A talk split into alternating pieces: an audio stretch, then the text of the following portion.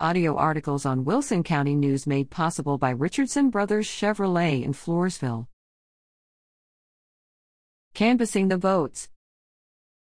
Wilson County Auditor Brenda Trevino folds up the adding machine taped November 9th after checking vote totals from the November 2nd general election one more time. County commissioners canvassed the votes, thereby making the returns reported the night after the election official. Statewide voters approved all eight proposed amendments to the Texas Constitution, but a majority of Wilson County opposed Proposition 2, which will give counties more latitude in financing transportation or infrastructure projects. Only 2,278 ballots were cast in Wilson County.